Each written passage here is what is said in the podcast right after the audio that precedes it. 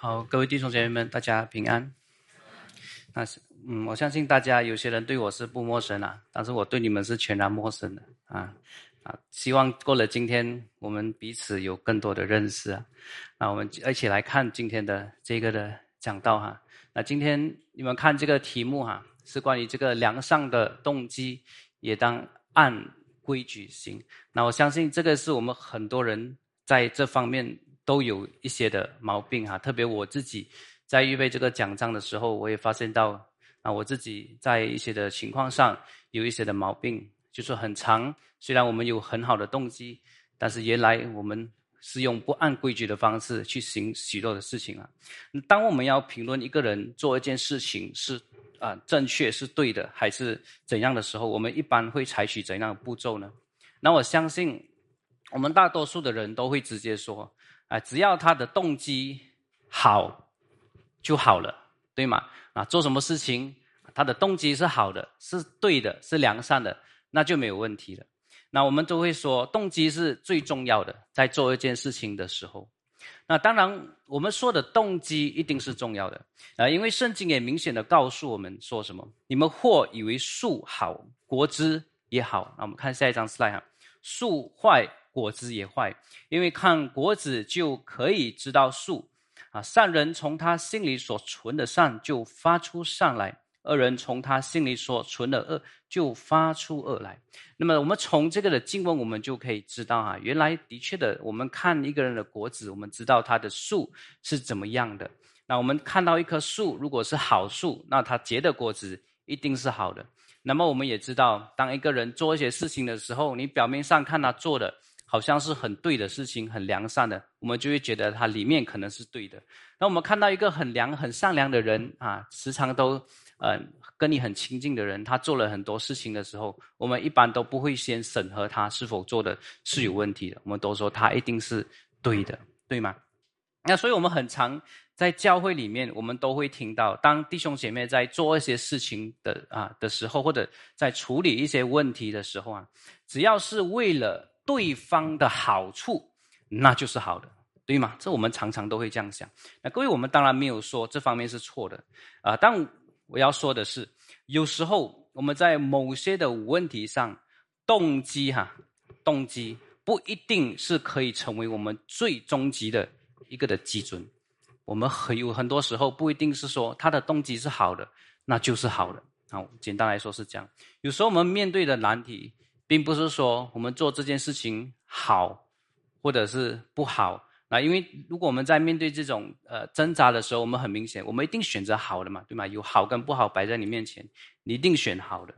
但是很多时候啊，在我们人生里面遇到的问题是好，或者是恰当的问题，你究竟要行好的，还是要行恰当的？究竟你喜欢的？是觉得只要好就好，或者你会在这里认为，虽然可能做有一些的做法让人觉得不舒服，但是它是恰当的。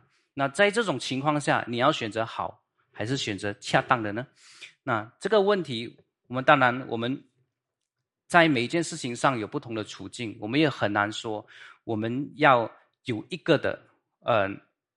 直接说一个的方式给大家，在每个处境要面对、要处理的问题都不一样啊啊！但是今天我们要透过啊，刚刚我们在启应经文里面有读到的这呃这段的记载里面，我们要来一起反思一件的事情。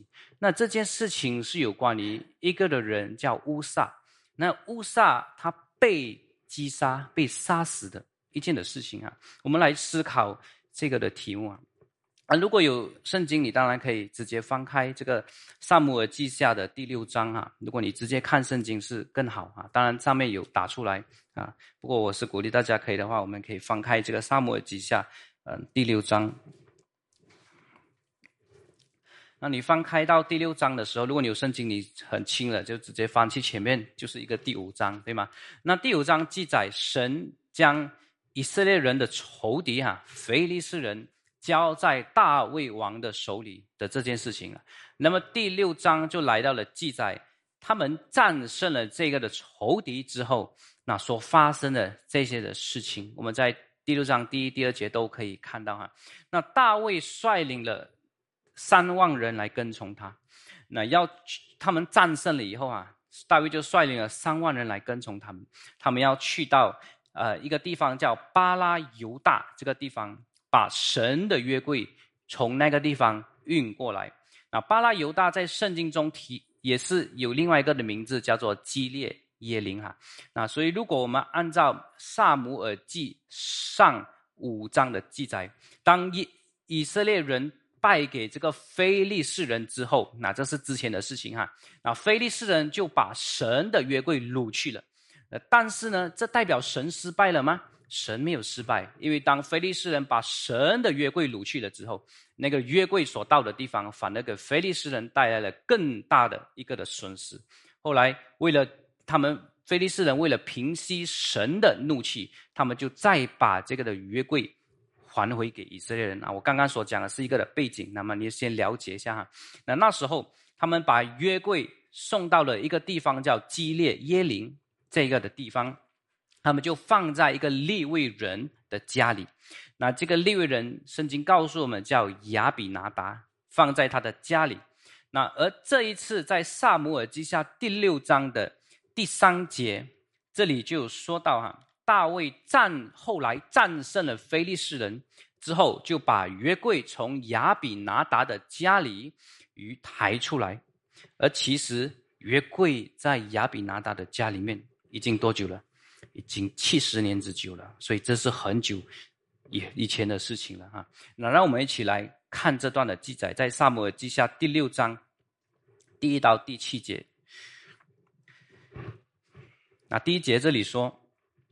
大卫又聚集以色列中所有挑选的人三万。大卫起身率领跟随他的众人前往，要从巴拉犹大将神的约柜运来。这约柜就是坐在二基洛基洛布上万军之耶和华留名的约柜。他们将神的约柜从杆上亚比拿达的家里抬出来，放在新车上。亚比拿达的两个儿子乌萨和亚西约赶着新车，他们将神的约柜从杆上亚比拿达家里抬出来的时候，亚西约在柜前行走。大卫和以色列的全家在耶和华面前，用松木制造的各样乐器和琴瑟鼓钹锣作乐跳舞。第六、第七节，我们一起来念好不好？到了拿更的禾场。因为牛失前地，乌撒就伸手扶住神的约柜，神耶和华向乌撒发怒，因这错误击杀他，他就死在神的约柜。那谁是第一次读到这段记载的？那可能有些人是第一次读到这段记载哈。那我还记得，当我从前读到这一段记载的时候啊，我心里产生一种的怀疑：那为什么这位神这么的残忍？神不应该随随便便击杀一个想要服侍他的人，更何况他正在服侍他。那乌萨的死是不是代表神是冷酷无情的呢？那如果你从这个角度看，你有你的理；但是我们从另外一个角度看，乌萨的死反而要彰显神是那位圣洁公义的神。那世人不会按照这个层面来认识神的，所以我们。知道，如果你向世人介绍你的这位神，他们读到了这段经文的时候，他们会讲：“你看你的神这么残忍，你还讲我们宗教很残忍？你先看你基督教的神那么的残忍。”那很多人不愿意接受我们所信的这位神是完全圣洁、公义、良善的这位的神。各位，很多反基督教的人士，他就会用这段的经文。来去抨击基督教的神，是因为怎么样残忍、冷酷、无情的？但是各位，我们今天看的这段经文，我们一起来思考：那究竟神是否是残忍、冷酷、无情的呢？为什么他击杀一个在服侍着他的人呢？那各位，神为什么要击杀乌撒？那从经文的表面的字面来看啊。那乌萨不过是为了搀扶啊约柜啊，这个约柜要从牛车上掉下来了，他就这样去搀扶这个约柜的时候啊，他就怎么样就死了。其实按照人的常理来讲哈，如果这件事发生在你的身上，你会这么做吗？如果你是那刚抬约柜队伍中的其中一个人，那你发现这个牛车突然间歪了一下，这个神圣的约柜倾斜了要掉下来的时候，你会怎么做？哎呦，放手，哦，掉下来，嗯，是这样啊？不会的，我们常人都会快点去扶它，要掉下来了，不然会怎么样？哎呀，掉下来不懂会不会坏掉，或者是弄到这个肮脏的泥土？哎呦，不可以！神圣的约柜扶完了，你知道你一扶啊，你就就这样永远闭上眼睛了哈。那其实这个是一个人很自然的反射动作来的，对吗？那因为在出埃及记记载，神的荣耀临在会幕里的时候啊，我们知道会幕里面，会幕之所以神圣，是因为会幕里面有。一个用皂荚木做的箱子，这个箱子我们就称为约柜。那约柜是整个会幕里面最神圣的一个的物品。神说他要从这个约柜中向他的百姓来说话。那其实这个约柜也就象征了神同在哈，神同在的一个的象征。那所以有了约柜，就表示什么？神就在我们当中。所以对以色列来人来说哈。他们是非常看重这个约柜的，它有一个神圣性在当中。那么，当从前非利士人战胜以色列人后，他们也把神的约柜抬起。你要知道，从前人的战争哈，不是一国与一国的战争，不是一个民族与一个民族的战争罢了，而是他们会认为是你的神和我的神的战争。所以，当你的神败给我的神的时候，我就把你神的东西带来我的国。来宣明我的神比你的神厉害，但是刚才我们前面已经说，当菲利斯人把以色列人的约柜抬去他们的地的时候，他们遭了很多很多的患难。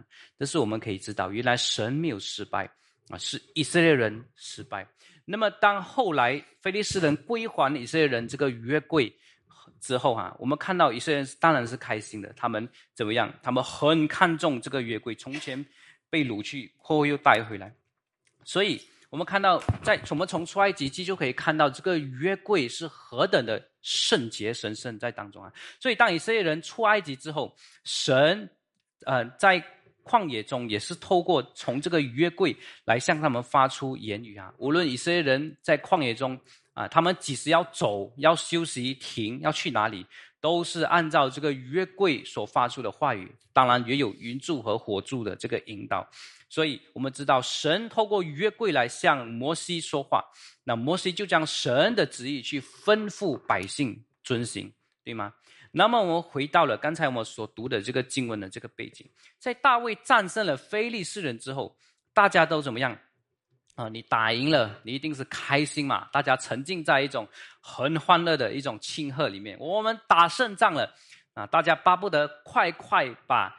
这个放在亚比拿达家里的约柜啊，要运去耶路撒冷。那你可以想象，那个是一个很盛大的一个庆典来的，啊，快快，我们要把这个约柜送到耶路撒冷去，我们要庆贺上帝使我们得胜哈，啊，所以他们就在这个就在这个凯旋的队伍当中，就把这个约柜带来。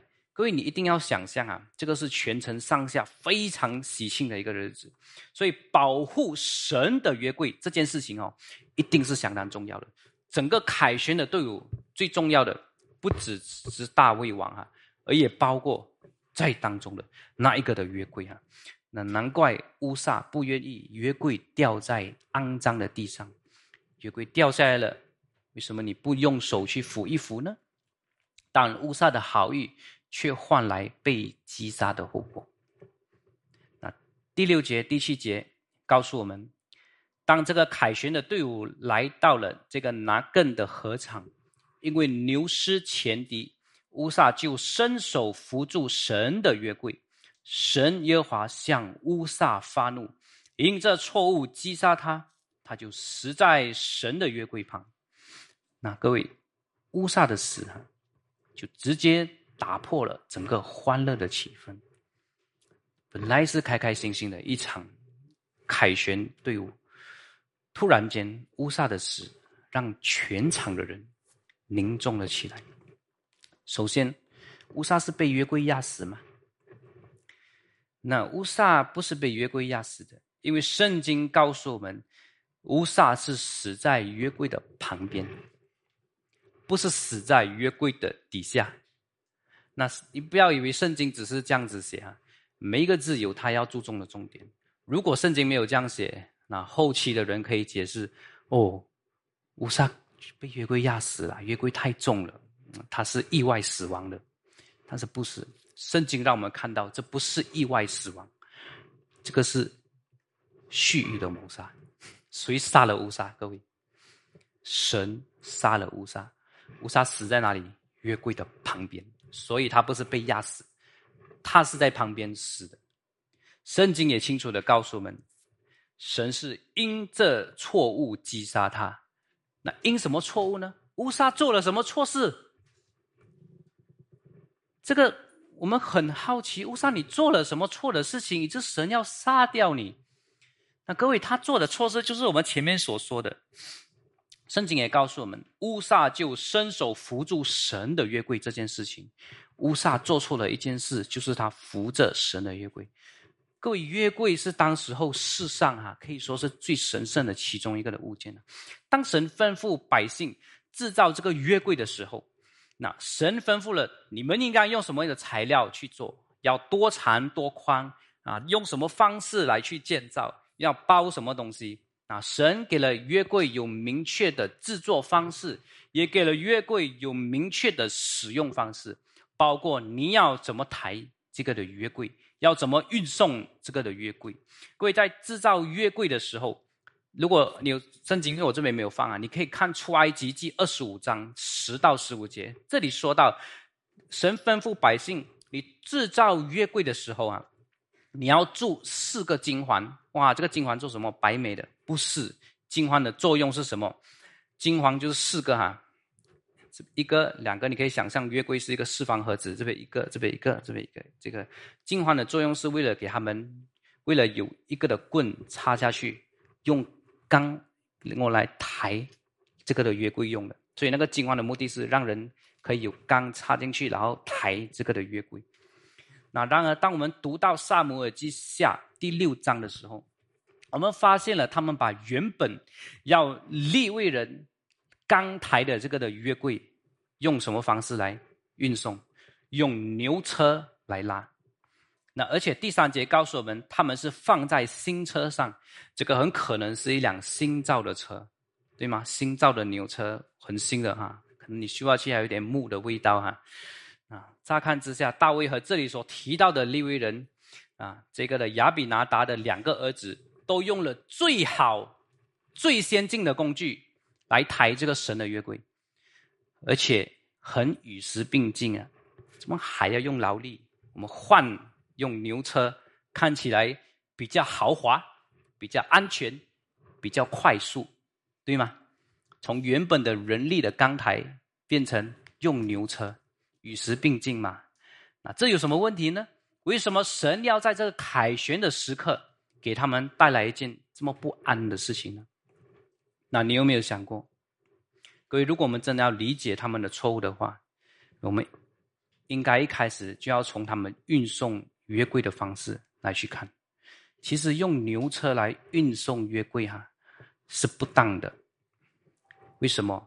因为这是非利士人运送约柜的方式。当非利士人战胜了以色列人之后，哈，他们把约柜运到非利士地的时候，他们就是用牛车的，啊，他们用这个方式运到他们的地。后来的确，他们也用这个方式把这个约柜运回送给以色列人。那么以色列人也知道哦，有这个方式哈。各位，这个用牛车来运约柜是一个异教的方式。如果真的是这样，那我们就不难理解神为什么要发怒，要杀死一个在服侍他的人，为什么要杀死乌撒？所以我们能够得到一个直接的反思是什么？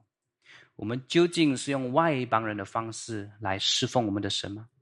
我们得到的答案肯定是不是的，因为你从众多福音派的教会，你看他们的程序，你都不会看到有异教的风采在当中的，哦，不会，都是基督教的仪式啊、程序等等，对吗？那但是呢，问题就在于，不是这个形式啊，在你的心，你是否与别的宗教的神来看待你的耶和华神呢？那你是否对这位神有错误的认识和期待呢？你是否看你的这位神，你所信的这位主，他像外邦的神一样呢？然后你就按照你对外邦神的理解来去侍奉我们的这位神呢？那然后你就以为你的认识是对的，你用的方式是对的，原来你用的方式是错的，你的期待完全是错的。那我们心里面。是否有把我们的这位神看成是像外邦人的神呢？你当然说没有啦，当然不会讲有的，而是我们敬拜我们，我们是不是对这位神抱有一种期待？就是哇，你是有求必应的，我向你祷告，我向你呼喊，我举手，我进食祷告三十天、四十天啊，半年。啊，我听过了啊，有些人进食就是这样，几十天、几个月这样子下去。你这么做的目的是什么？你查看你的内心，你是不是把神当作是一位像外邦的神这样？你只要让自己受一点的苦，神看到你哦很有诚心，那我就应允你的祷告。这个是外邦神的思想，有求必应，不是耶和华神。我们的神对我们不是有求必应的，而是凡事按照他的旨意而行，而不是按照我们的旨意。你有求必应，你比神更大了。还有就是，我们的神不会因为你苦待己身，他就更怜悯你，根本没有这回事。有些基督徒是苦待己身，哎呦，主很痛苦啊！我为了你这个那个，哎呦，主啊！然后。神未必会回应你的，会给你你所要的。这个是我们对可能我们从前的民间信仰，还是我们从其他的方式得到的一些对神的认识，我们把它带到基督教里面来看我们这位耶和华神，并且我们以这个方式去期待我们的这位神。这就是我说的，我们是不是有按照异教的方式去敬拜你的神呢？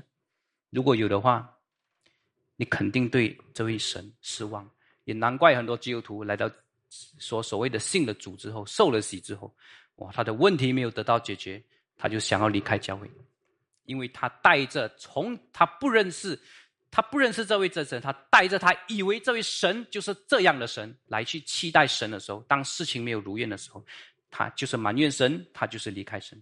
各位，问题在于我们错误了认识这位神。然后我们就以错误的方式来侍奉我们的神，啊，用牛车当然好啦，看起来如此的得体又快速，肯定也比较安全。这个决定的出发点和动机是好的，这个动机是良善的，但是却是不恰当的。各位，那神已经明明的吩咐他们，你们必须有立位人来刚抬这个的约柜，但是他们却选择了别的方式。那神也已经吩咐了我们应当如何来敬拜他。那但往往我们喜欢用我们认为最好的方式来去侍奉我们神。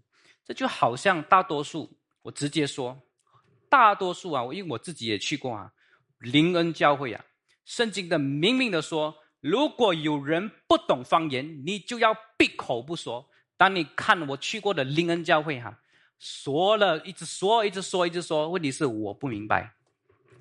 为什么你不闭口？而且我相信有很多人不明白，他们站着傻傻的看不懂你在说什么。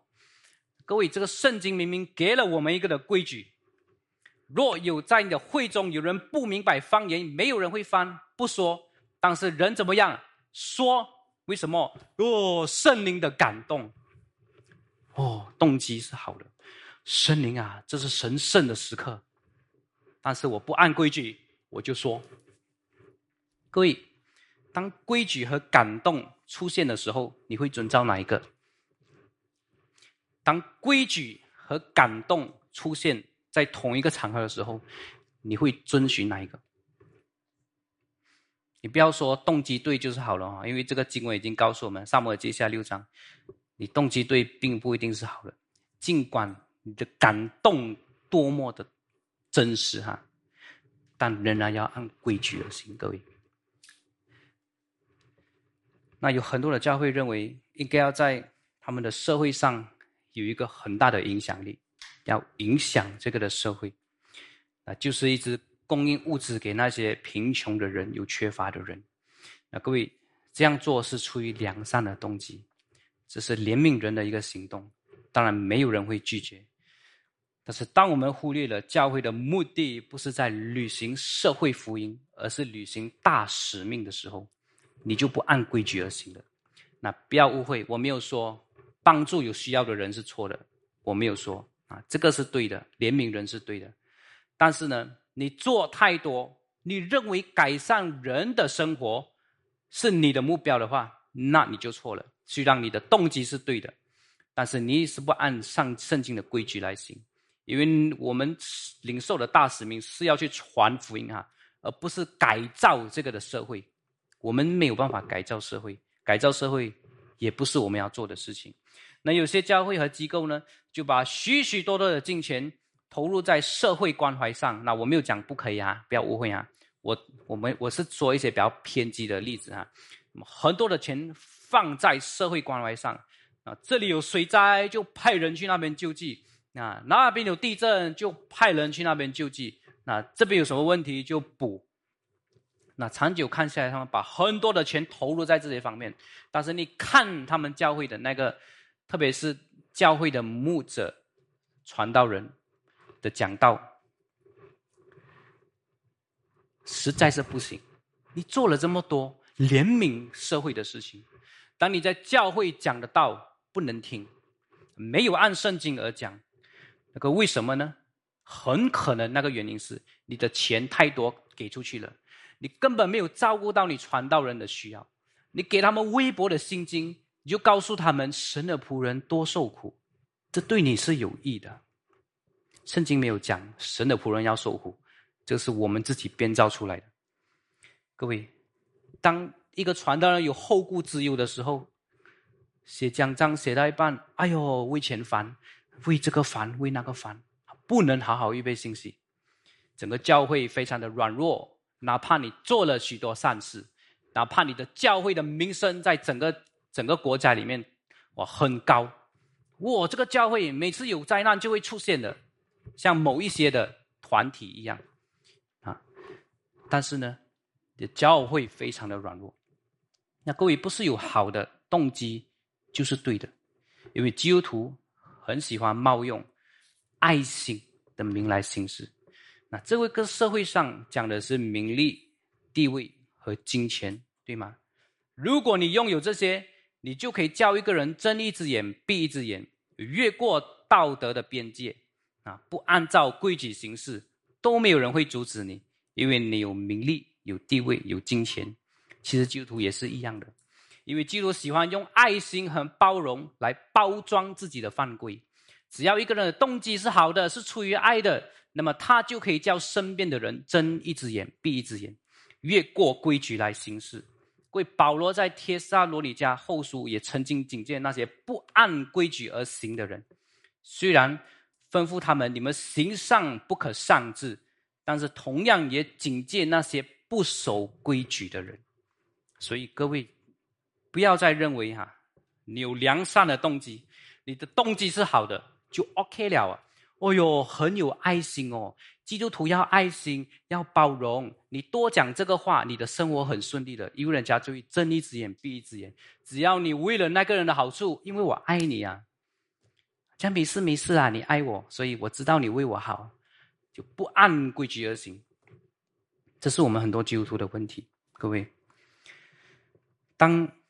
有人跟你提出一些很新鲜、很新潮的这个的提议的时候，你除了要查验对方的动机以外，哈，也应当把决定事情的基础放在哪里？那个人是否有按规矩而行？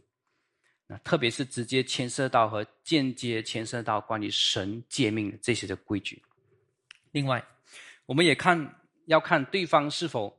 有时候我们看规矩以外，我们也要看一个一个上帝所赐人的普遍的恩典啊，叫智慧啊。就是当我们看对方是否有按照圣经中的规矩而行的时候，我们也看他是否有按照神所赐的智慧来行。啊，因为智慧者所做的事情是按照原则、按照规矩的，一定按照规矩的。啊，你如果拥有神所赐你的智慧，那你就一定会走在神所定下的这个所谓的自然定律里面。啊各位，我们回到经文看，当凯旋的队伍来到拿更的河场，因为牛失前地，乌撒就伸手扶住神的约柜。各位，这是一个很讽刺的一件事情，因为拿更这个字的原文的意思是平稳的意思，稳定。可是牛来到这个地方，跌倒，站不稳。那各位，你会觉得奇怪吗？因为当他们把约柜从亚比拿达的家运出来的时候，你如果去看这个圣经，亚比拿达的家住在哪里？住在山岗上，陡峭，不见得牛在这么陡峭的地方跌倒。来到拿更的河场，这个象征着平稳的河场跌倒，奇怪哦，各位，牛偏偏在平稳的地上就发生意外。那我们先直接说一些的反思啊，各位，你以为哈，在你的人生中有一些的做事的方法是很稳定的，但是哦。你要知道，也不一定是稳定。我们只能够，我们说，如果看这个经文，为什么牛会在平稳的地跌倒呢？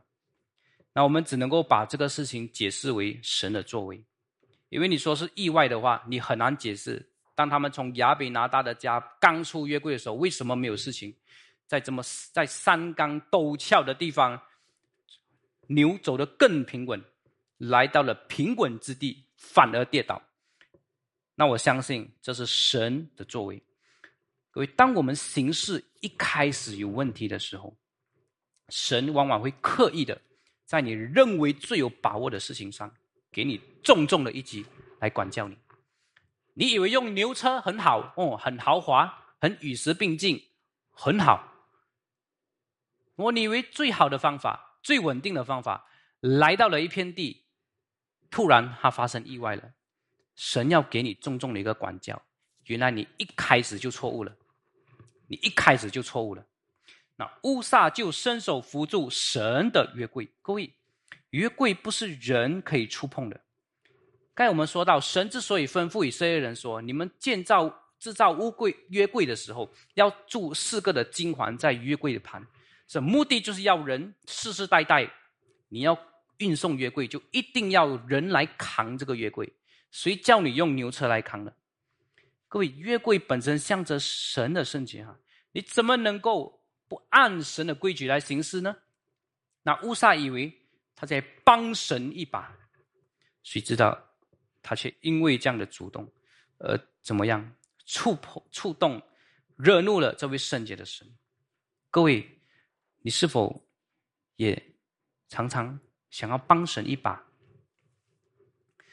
当我们说在教会中的服侍的时候，其实很多人都想帮神一把的。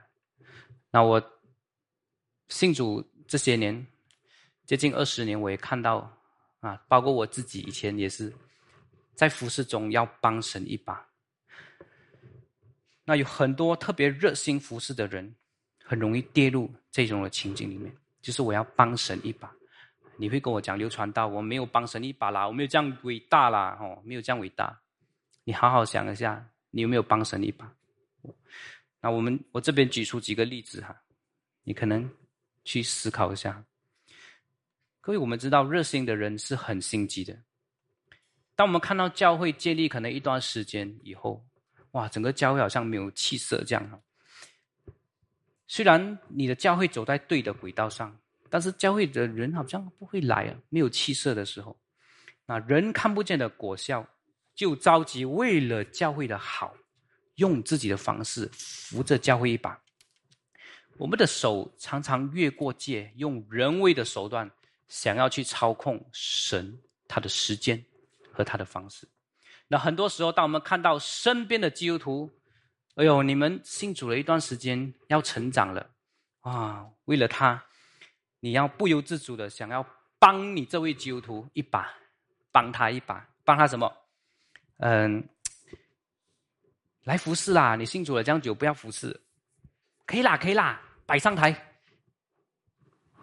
我知道有些我，我知道有教会是当教会有人手不足的时候，啊，这个排服饰表的人哈，他就直接把人的名字填在上面，他没有去问那个人要不要服侍。当他填了名字上去的时候，发现一段时间后，那个人离开了。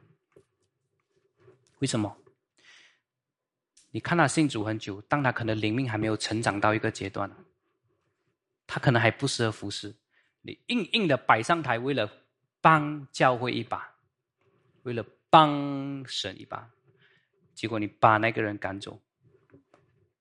我们以为造就人的事情，可能对他们来讲是一种的负担，结果那个人的属灵状况反而更不好，都是因为你帮了他一把。那再来就是有很多的基督徒很急于要身边的人信主，我要快快给他信主。很紧急，那其实我们也知道，传福音是基督徒的使命，应当的。但是神也赐给我们诸般的智慧来传，对吗？你要等到对的时机啊，对吗？等到对的时机，也是一种智慧的象征来的。OK，那但是有些基督徒看到哦，有一些人来教会几次啊，快点拉去一边传福音，哇，你有罪，上帝审判你，哦，你要快点，不然教会没有人了。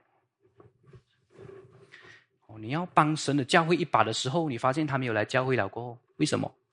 因为他被你吓到了。为什么？因为你要帮他一把。他还没有，他的心很可能还没有被圣灵预备来接受。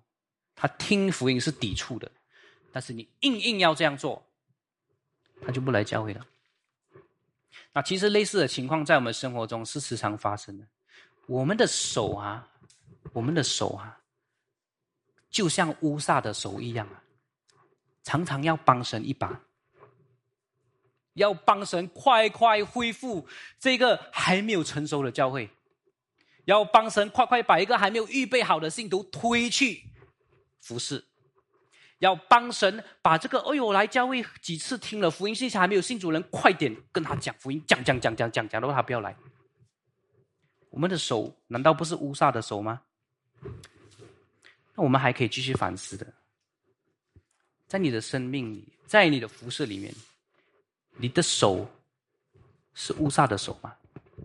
是，我要承认，很多时候我的手也是乌撒的手。但是求神帮助我哈，在这个期间里面，做错事，上帝管教回转了之后，要更学习，原来知道不是这样的，上帝做事有他的方式，更有他的规矩。你的热心不能成就。神的旨意，那人的热心不能成就神的旨意。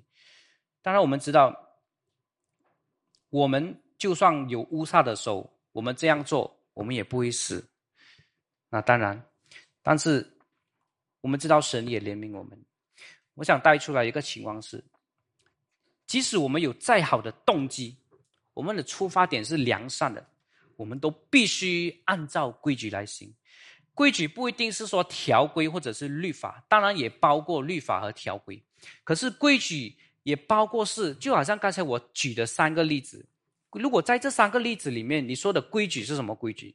啊，很可能是你要按照一个教会的成熟度，它的时间表，等着他的慢慢成长，寻等着一个非信徒呃慢慢接受福音，等着一个信徒可以起来。服侍这个的时机也是一个的规矩，这是神所定下的自然定律来的。人不可能说我今天信主，我马上就在讲讲台上讲到了，不会的。他有一段的时间去成长和成熟的。教会不会说哦，我今天建立教会，我下个礼拜就一百多人、两百多人，越来越多人，不会的。他有一个的时机，一个的规，一个的我们说自然定律是循，我们要循着它去走。各位，这是神所定的。我们说这也是一种的规矩。如果你不按规矩而行，你要快快拔苗助长，你的热心啊，你会摧毁一间的教会。所以啊，不要我不要容乌撒的手在我们当中。我们的热心的确不能够成就神的旨意。另外，还有一点是我们相信很多人也要反思的，就是那些在教会中生活，在常常来聚会，常常读圣经。常常听到的人，你要特别的留意啊。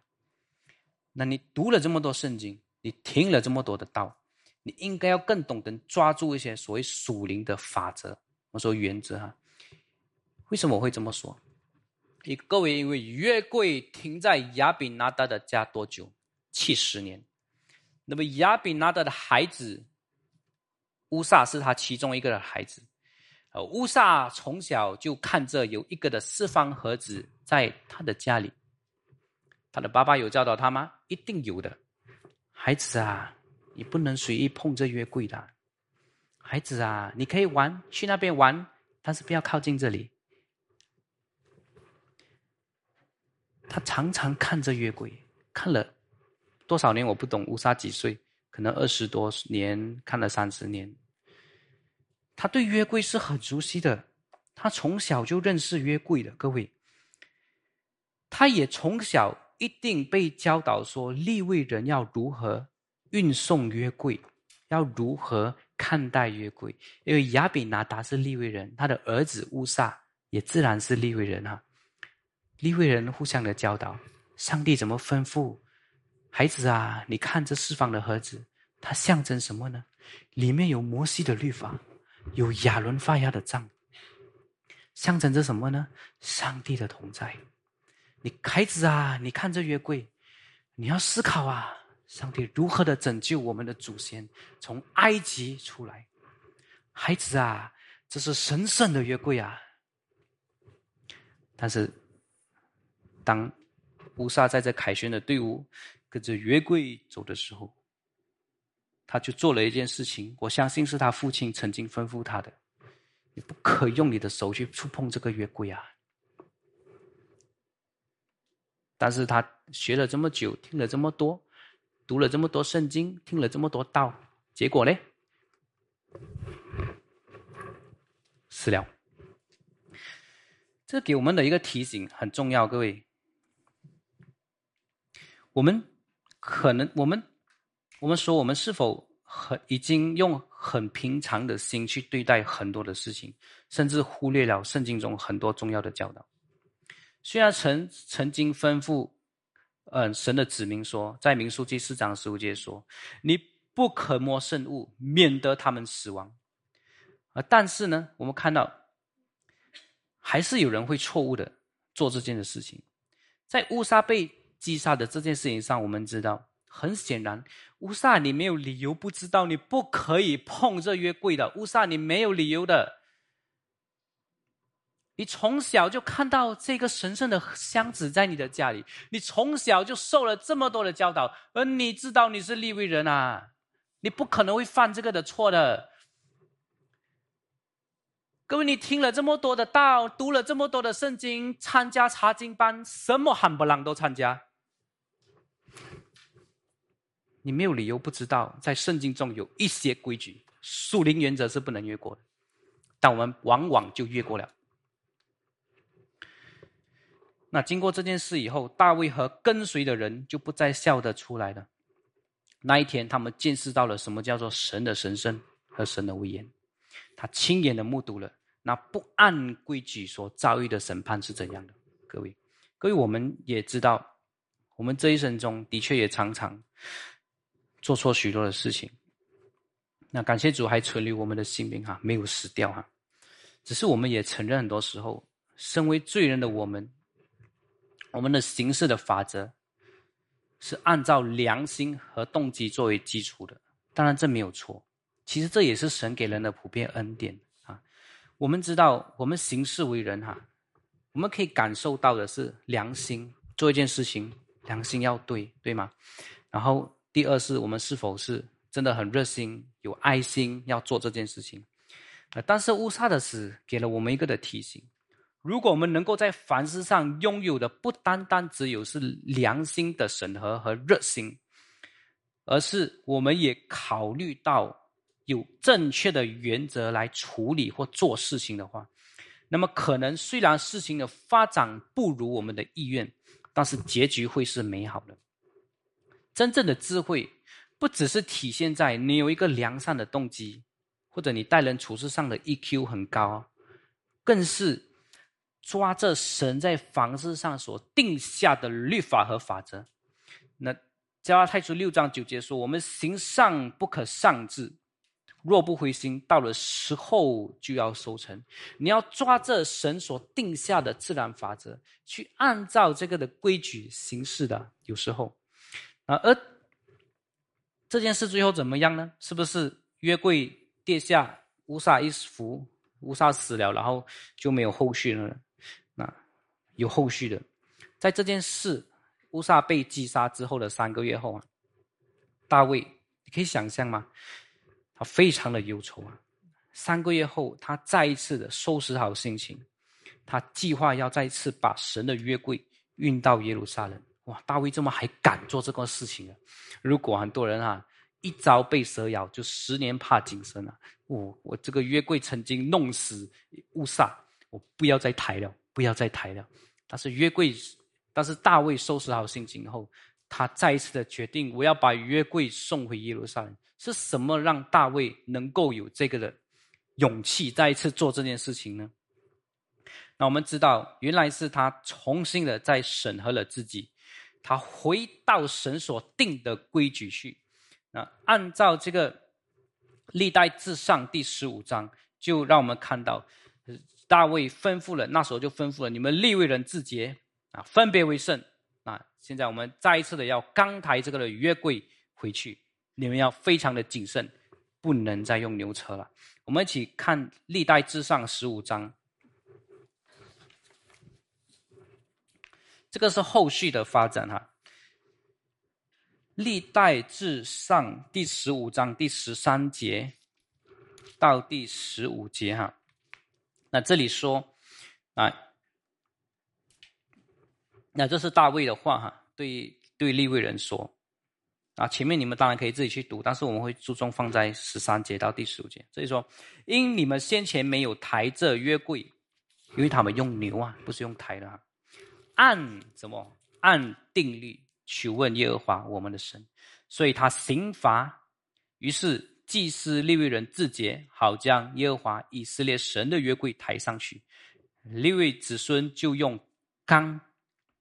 监台神的约柜是照耶和华借摩西所吩咐的。各位，大卫平静的三个月，我相信他一定在想：为什么？为什么？为什么会发生这样的事情？但是他不是一直为什么？为什么？为什么不了啊？而是什么？看回律法书，神曾经怎样吩咐？是不是我们在哪一点做错了？哦，原来是这样。我们用牛车。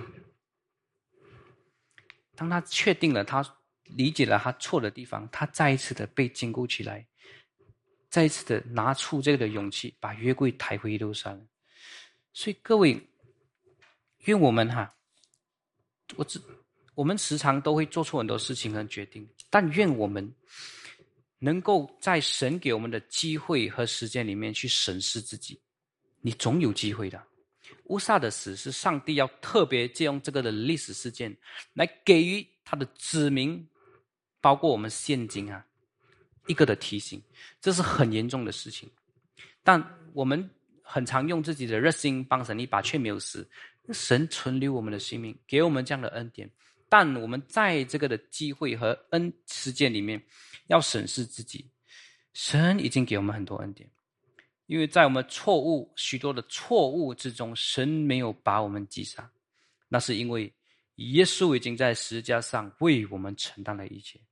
那本该我们要在最终被击杀的，但耶稣却代替我们在十字架上被父神击杀。那个真正代替我们被击杀的耶稣基督，他已经代替了我们。所以各位，你有许多的机会可以悔改。有许多的机会可以再次的审视自己的所谓良心、所谓热心，是否有按规矩而行？若没有悔改，各位，我们知道神的恩典是大过我们的罪，只是我们要在还可以寻求主的时候来寻求他，就是帮助我们在接下来的道路，在方式上，除了按正确的和良善的动机来行事以外，也能够按照正当、适当的规矩、次序。甚至时间点或者原则来去行。那当我们愿意如此行，愿主悦纳我们。让我们一起祷告。